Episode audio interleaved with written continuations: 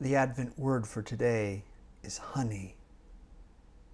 For a people reared on tales of a land of milk and honey, there is a Mayan blessing to add to the recipe long life, honey in the heart, 13 blessings.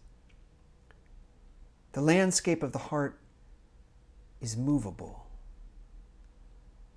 and the heart is born of place.